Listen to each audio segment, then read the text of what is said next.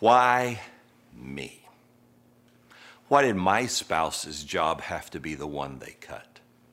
Or why can't schools just be open like normal? Why can't we just have normal again? And why did COVID have to happen right in the middle of our wedding plans? Or why is God letting us stay in this season that seems interminable? And why would he allow tropical storms or hurricanes in the midst of COVID? And speaking of hurricanes, why did my house have to be one of the ones that flooded in the last one of those we had? You ever asked a question like that?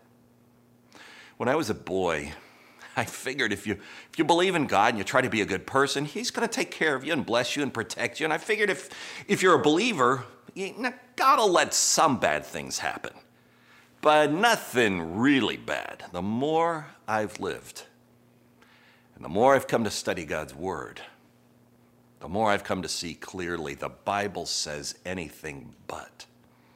Just the opposite. Becoming a follower of Jesus, it's, it's not a, um, a vaccine against suffering. Jesus himself said, in this world, all of us will have trials and tribulations. Job, he suffered terrible things. Joseph, he suffered horrible stuff with his brothers and all. David, he suffered. Paul suffered. When all hell breaks loose, you and I, we tend to think we're among the unfortunate few. Why me? But we're not. Nobody's exempt.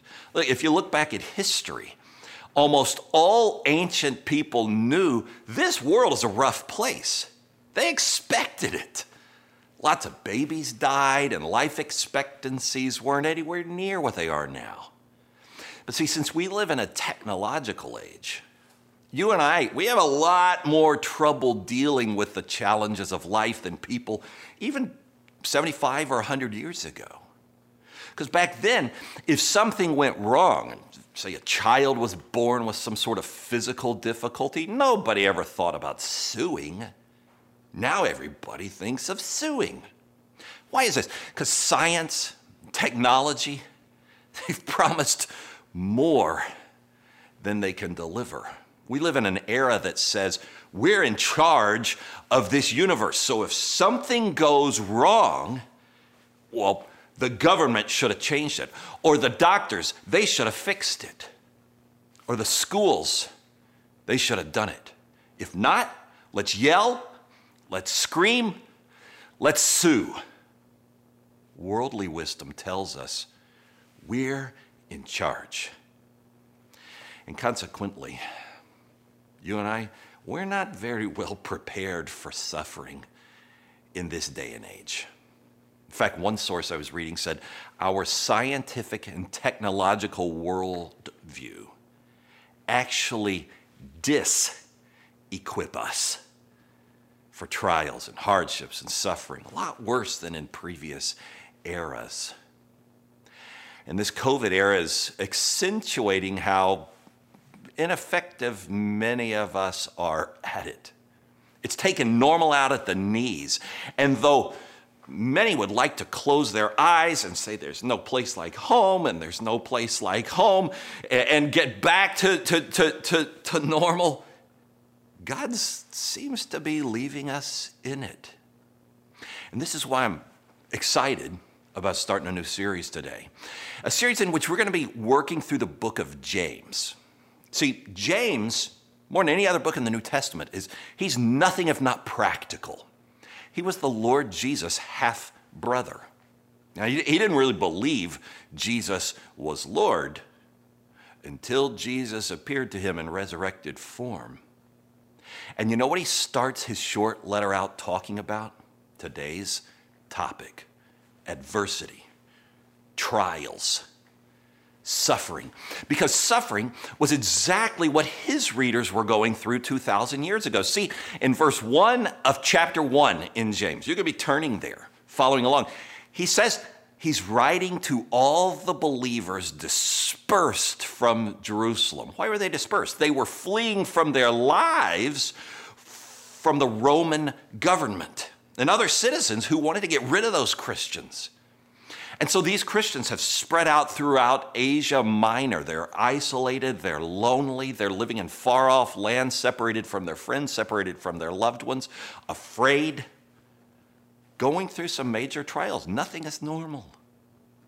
And today I want to cover the first twelve verses in chapter one.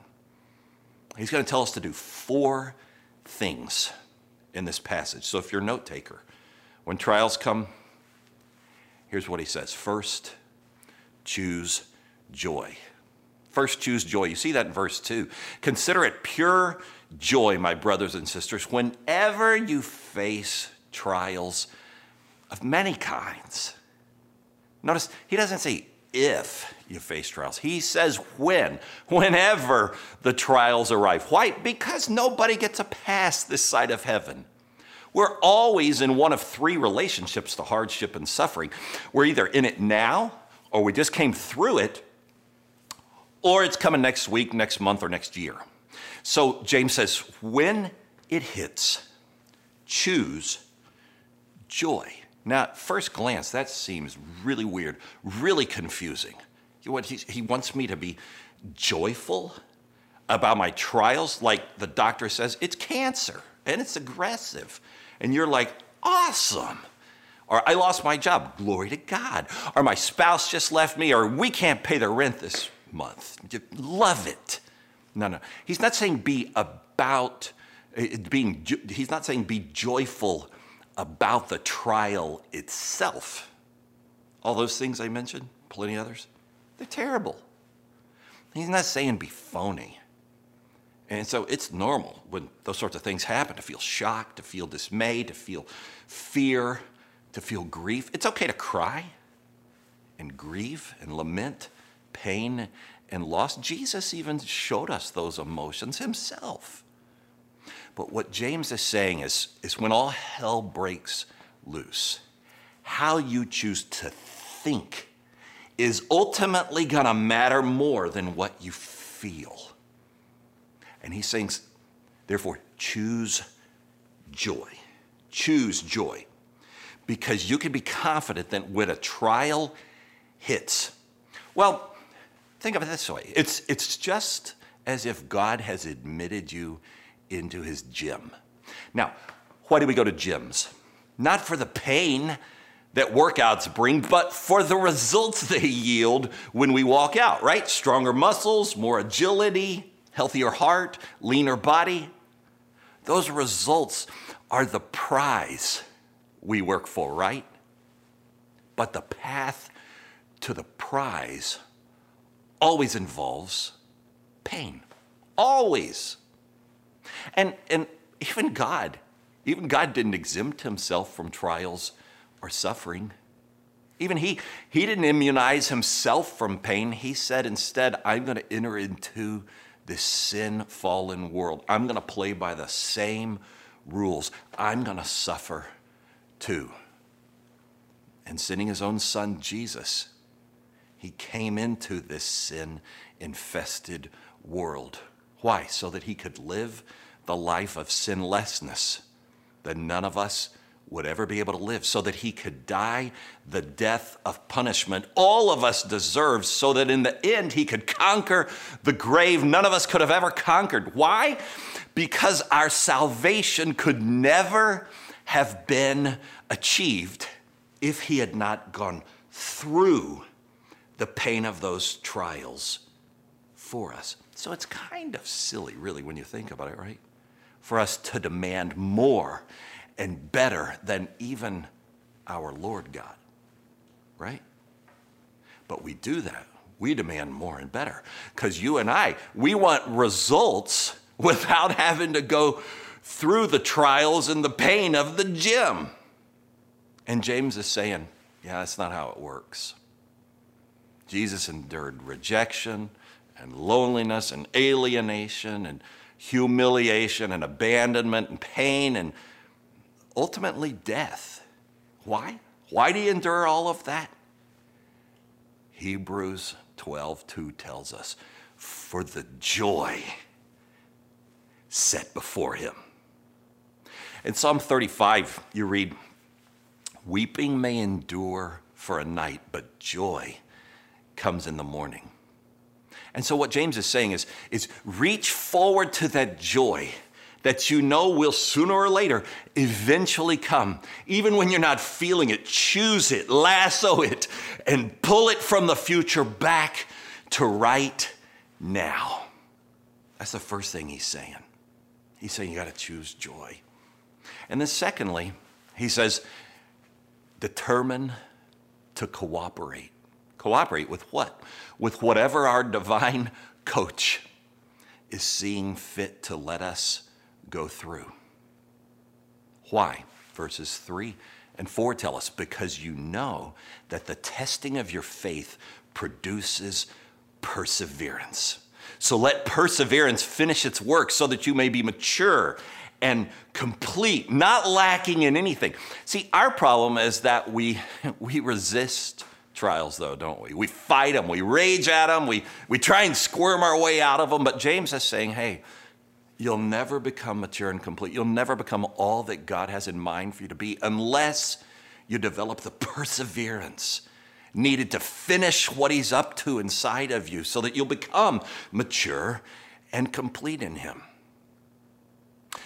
So with all the talk of colleges and universities getting ready, I, I, I've been thinking about my experience. I don't remember much about many of the classes I took at Vanderbilt, but I'll never forget one. Cassian Kowalczyk was my professor. I was taking one of his communication classes on giving speeches. And in his class, I remember we were always having to turn around another compelling speech. He'd say, next time I want you to have a speech uh, on this or, or that or the next subject. Interesting introduction, coherent points, compelling conclusion. And since you didn't know when he was going to call on you to stand up in the class and give your speech, you always had to be ready with every successive period. It was really stressful. And one night I, I was working and it just wasn't coming and I was frustrated and I was worried, I was panicked and I was just all locked up and, and I wanted out, but I couldn't get out. I remember that, that Doctor Kowalczyk worked many evenings in his office. So I walked across the campus into that grand limestone building, climbing the stairs and going up to his office and finally in. He spun around his chair and I probably looked pale as a sheet with panic. He said, Mister Werlein, what brings you in this evening? Best I recall, I, I said, I, it's the talk. I, it's, it's, it's my next one. I, it's, I, it's, I don't know if it's right. I don't, I don't think it's any good. I'm not ready. I, I can't do it. He said, no, wait, wait, wait. Tell me what you want to say. I said, well, what I want to say is, is this. And I have this thought and I have this point, and I have this line of reasoning. And he listened and smiled and he said, okay, you've got more than you think you do. What if you said this and moved that here? And then Mister Werlein, I want you to go back to the library and look up this source and consider this line of logic. I was taking notes as, as fast as, as he could talk. And even as I was doing it, I could just feel the blood coming back into my head and, and, and starting to feel like, you know what, I think I can do this. I think I can get through this. And when he was finished, I, I stood up and started to leave. And he said, Mister Werlein, stay with it tonight. You have speaking gifts. Now get back to the library. And he said, have fun with this. And I'll see you at class. I'm telling you, that moment would end up having probably a greater impact on the total trajectory of my life than anything else I remember, certainly from that year at school. Why? Because in God's great plan, unbeknownst to my professor, and certainly unbeknownst to me, God was laying a foundation in me that night for what I would end up spending the rest of my life doing, writing talks. In hindsight, I'm really glad he didn't let me off the hook. I'm glad he didn't let me squirm out of the gym, so to speak. And I'm glad that I cooperated with what God was doing through the stress of that long night. James is saying cooperate with the trial in verses three and four. But then, what if you can't see any future good whatsoever that could come from the trial that you're in? When you can, you can make no sense of it. When you're wondering, God, why in your wisdom are you permitting what in your power you could prevent? That's the third thing. James tells us, ask in those situations, ask the Lord for more wisdom and deeper insight. Verse five, if any of you lacks wisdom, you should ask God, who gives generously to all without finding fault, and it'll be given to you. But James says in verses six through eight, yeah, but don't bother asking. If you're not really committed to receiving and acting upon whatever he shows you. So ask for insights, ask for wisdom, and ask for extra faith to be obedient and to act upon what he shows you. It, there's all sorts of things he might show you, but I'll tell you one bit of wisdom to which folks throughout history have attested uh, learning in their trials. It's this. It's that trials consistently reveal how much hope we put in worldly things that will never last. We say, oh, I trust you, God, and you alone. But in reality, all of us live with divided loyalties. Take money, for example. We say, I trust in God, not in my money. But then the stock market drops like a rock as it did back in March, and we're like, oh my gosh, how far is it gonna go? How far, oh Lord, how far? And, and, and coincidentally, James talks straight to this reality in verses nine through eleven. Believers in humble circumstances ought to take pride in their high position, but the rich should take pride in their humiliation, since they will pass away like a wild flower. For the sun rises with scorching heat and withers the plant. Its blossoms fall and its beauty is destroyed. In the, in the same way, the rich will fade even while they go about their business. What's he saying? He's saying so often when tough times hit, what do we do? We reach for our resources rather than for the Lord. We cling to the things that are fading, because we put a lot of our worth and value in, in currency that won't last through eternity. It'll be worthless. And so see, only in the furnace of suffering is what we were truly trusting in revealed. But once it's gone, once you lose your money or your job, or your marriage, or a relative, or your health, or a child, or a dream. Then when it's gone and you're falling because it's been cut out from under you, then, only then, will you and I realize what we really were depending upon and find the opportunity to lean on him instead.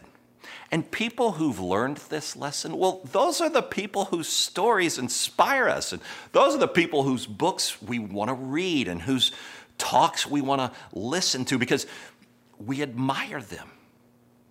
And like Johnny Erickson Tada, you remember her? Broke her neck in a diving accident when she was seventeen, and for decades since, she's been a quadriplegic.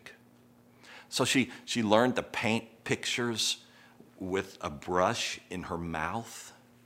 And she's written books and she's spoken all around the country. And, but listen to what she writes here.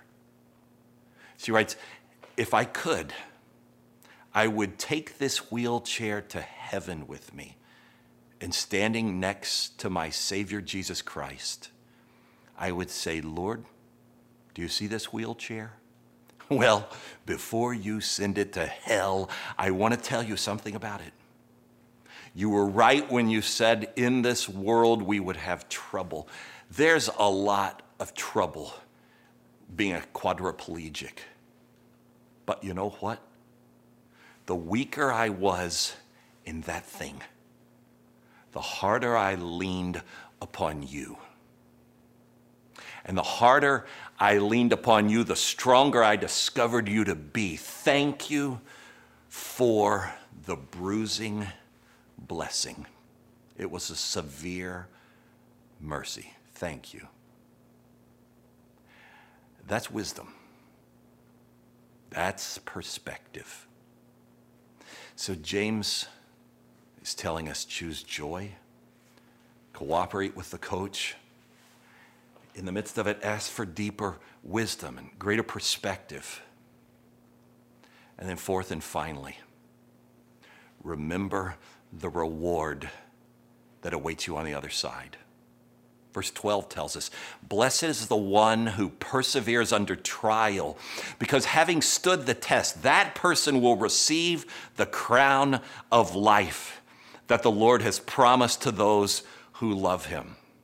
So is he saying, we get the prize of heaven if we pass through our trials valiantly? No.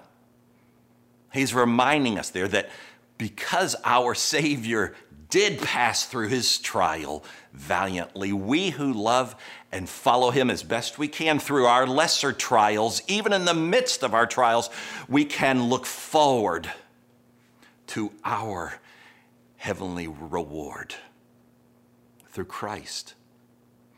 So the other night I walked into the living room here, found my boys watching a documentary on the nineteen eighty United States Miracle on Ice hockey team.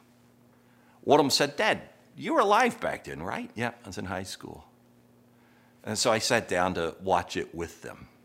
Now, for those of you who can't remember, or maybe you weren't here yet, it's a fascinating, riveting story of a demanding hockey coach whose name was Herb Brooks. He assembled a team of young men who would form the nineteen eighty U S Winter Olympics team for hockey, a sport that U S had never been particularly great at, certainly not compared to the much-dreaded Soviet Union, that hockey machine that they had.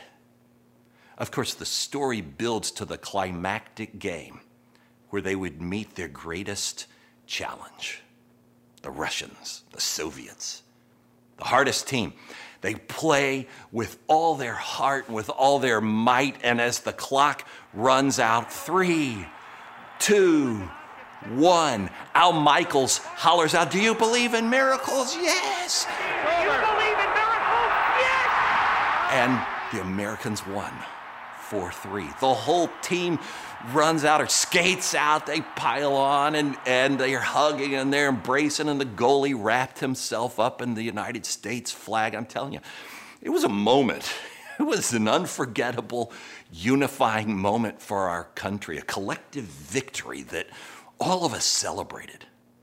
But you know, those guys, they didn't just fly in, meet up at the Olympics, do some warm-ups and start playing together. Oh no, Brooks had chosen those young men, and he had worked them mercilessly for weeks and months before the Olympics, pushing them, yelling them, making them skate repeatedly back and forth across the rink, even after games were over, just to build up their conditioning so they'd be a little bit faster and a little bit stronger and a little bit better than the Russians if they could get to play them and hang on to the final period of the game.